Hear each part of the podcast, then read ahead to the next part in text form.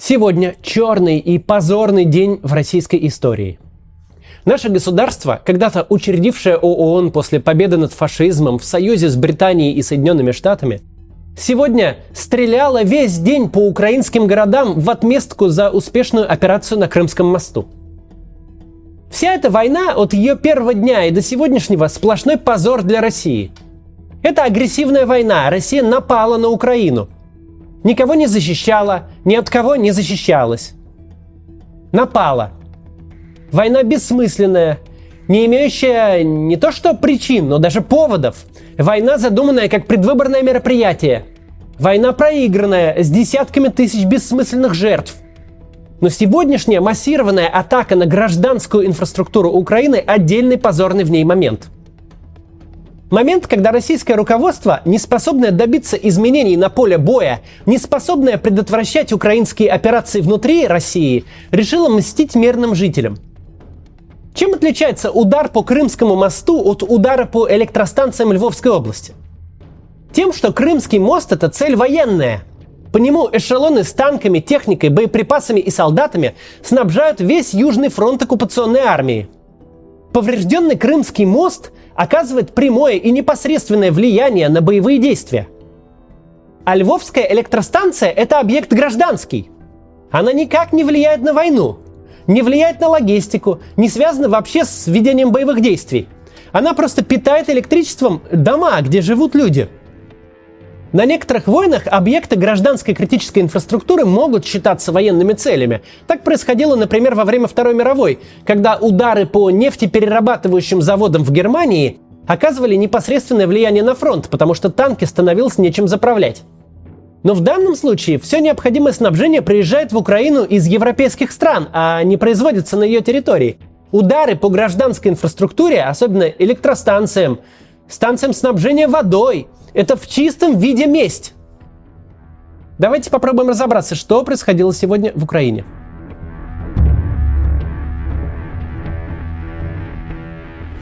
Сирены включились по всей стране в 7.40 утра. От ударов крылатыми ракетами и дронами «Камикадзе» пострадали Киев, Харьков, Сумы, Днепр, Хмельницкий, Винница, Запорожье, Львов, Житомир, Тернополь, Полтавская, Ивано-Франковская области и другие части Украины – Командующий ВСУ генерал Залужный сообщил, что по Украине было выпущено 75 ракет, 41 из них была сбита ПВО. Как минимум 11 человек погибло и 87 пострадало по состоянию на 17 часов дня. Цифры, очевидно, предварительные. Удары наносились с территории Беларуси, Центральной России, Каспийского и Черного морей. В результате ударов пострадали многие инфраструктурные объекты. Некоторые крупные города полностью или частично остались без электро- и водоснабжения. Путин выступил перед э, заседанием Совета Безопасности России и заявил, что обстрелы – это предложение Министерства обороны и план Генштаба и ответ на, э, как он сказал, теракт на Крымском мосту, Северном потоке, а также на попытки терактов на Турецком потоке и Курской АЭС. Коношенков на брифинге Минобороны отрапортовал о том, что нанесен массированный удар высокоточным оружием большой дальности по объектам систем военного управления, связи и энергетики Украины. Цель удара достигнута, все назначенные объекты поражены.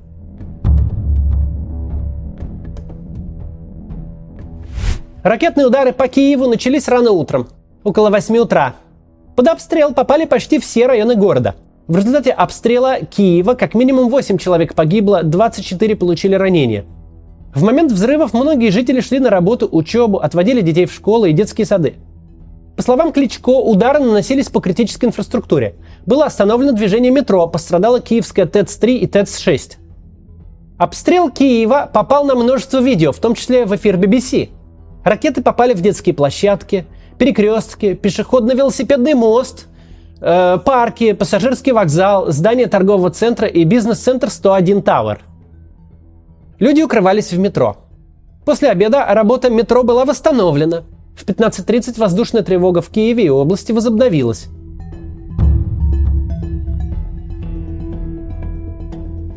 Харьков был полностью обесточен в результате обстрела. Повреждены ТЭЦ и линии электропередач, перебои с водоснабжением. Львов остался еще и без воды – там не работают теплоэлектростанции, светофоры. Город привели на резервное питание. Украинские железные дороги сообщают о повреждении контактной сети на западе Украины и возможной задержке поездов. В Хмельницком после обстрелов тоже пропало электричество. Больницы перешли на питание от дизельных генераторов. Сумщина и Полтавщина тоже как минимум частично обесточены. Сумы остались без воды. Третий день подряд российские войска обстреливают жилые дома Запорожья. В результате ночного обстрела 10 октября минимум один человек погиб и пятеро ранены. Жилая многоэтажка уничтожена. Мощные взрывы прогремели в Днепре. В Украине начинают экономить электричество. В Киевской области будут выключать уличное освещение, а в Тернопольской – лифты.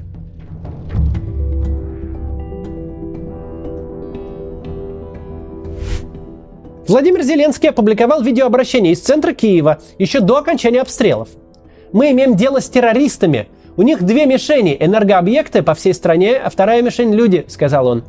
Специально выбрали такое время и такие цели, чтобы нанести больше вреда. Зеленский договорился о срочном сборе глав Большой Семерки, на котором собирается выступить сам и потребовать более активной помощи в борьбе с российской агрессией. Комментируя ракетную атаку, советник офиса Зеленского Алексей Арестович сказал – страдания мирного населения должны заставить наши власти, как Путину кажется, пойти на уступки и должны заставить пойти на уступки международное сообщество. Но кажется, что все будет наоборот. Параллельно с этим Александр Лукашенко решил, что самое время заявить о развертывании белорусско-российской группировки войск. Что это в реальности значит, пока непонятно. В России, кроме Путина и Коношенкова, из официальных лиц обстрелы прокомментировал Рамзан Кадыров. Он заявил, что теперь на 100% доволен проведением СВО. Глава дипломатии Евросоюза Жозеп Боррель осудил атаку и заверил, что дополнительная военная поддержка со стороны Евросоюза уже в пути. Военные эксперты сходятся во мнении, что атака – ответ на превосходство Украины на поле боя, и что российская армия намеренно наносит удары не только по критической инфраструктуре, но и по символическим гражданским объектам, решив потратить ограниченный запас крылатых ракет на невоенные цели. Возможно, чтобы порадовать, порадовать внутреннюю аудиторию – Российская пропаганда и авторы Z-каналов в это время призывают продолжать обстрелы инфраструктуры. Так глава Rush Today Маргарита Симоньян написала. Вот и ответочка прилетела, добавив, что Крымский мост с самого начала был той самой красной линией. Военный корреспондент ВГТРК Евгений Поддубный э, назвал обстрелы бумерангом. Некоторые связывают э, происходящее с назначением нового командующего СВО Суровикиным. Я не люблю исторические аналогии. Но сегодня хочу сказать об одном историческом факте – в первый раз отлаженная военная машина Гитлера по-настоящему сломалась, врезавшись не в советскую, а еще в британскую оборону в 1940 году. Взять страну сразу и с наскока агрессору не удалось. А второго шанса оккупировать Великобританию у нацистов уже не будет. Никогда. Вернее, ну, вплоть до конца войны, ну а потом и не будет самих нацистов. Они это прекрасно понимали, и Гитлеру лишь оставалось мелочно мстить британцам за то, что они отстояли свои острова – Накануне своего полного краха нацистская Германия успела принять на вооружение крылатые ракеты Фау-1 и баллистические ракеты Фау-2. По Британии было запущено более 10 тысяч Фау-1 и более 3 тысяч Фау-2. Для немецкой армии эффект от боевого применения этих ракет был даже не нулевым, он был отрицательным. Гитлер отнимал у своей армии огромные ресурсы на производство и эксплуатацию этих ракет. Запуская их по Лондону, он ни малейшим образом не влиял на положение на фронтах – на каждый запуск сверхдорогой ракеты приходилось по несколько убитых мирных жителей. Это истощало ресурсы Германии, никоим образом не вредило британской армии, но зато делало британцев гораздо злее. Нет сомнений, что сегодняшние путинские ракетные удары будут иметь такой же эффект. В конце я хочу вам показать вот это видео. Не все ракеты, выпущенные путинскими войсками сегодня, смогли достичь целей в Украине. Не все они убили украинцев, не все разрушили инфраструктуру их мирной жизни – около половины сбило украинское ПВО. Все мы знаем, как медленно Германия отправляет в Украину оружие, как неохотно Европа помогает. В отсутствие современных средств вооружения и ПВО украинские военные сбивают многомиллионные калибры с рук. Из советских еще старинных комплексов ПЗРК, которым место разве что в музее. Вот одно из таких видео, посмотрите. Идет! Давай, давай!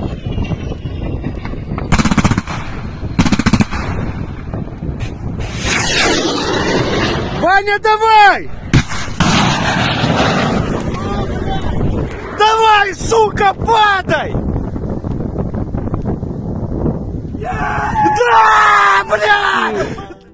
Много героических людей в Украине спасали сегодня жизни. Как этот Ваня. Как многие спасатели, врачи. Инженеры и техники сейчас восстанавливают и много где уже восстановили электроснабжение. В этот черный день давайте помнить, в мире нет никакой дискуссии по поводу происходящего. Все признают Путина инфернальным злом, который необходимо остановить. Его остановят.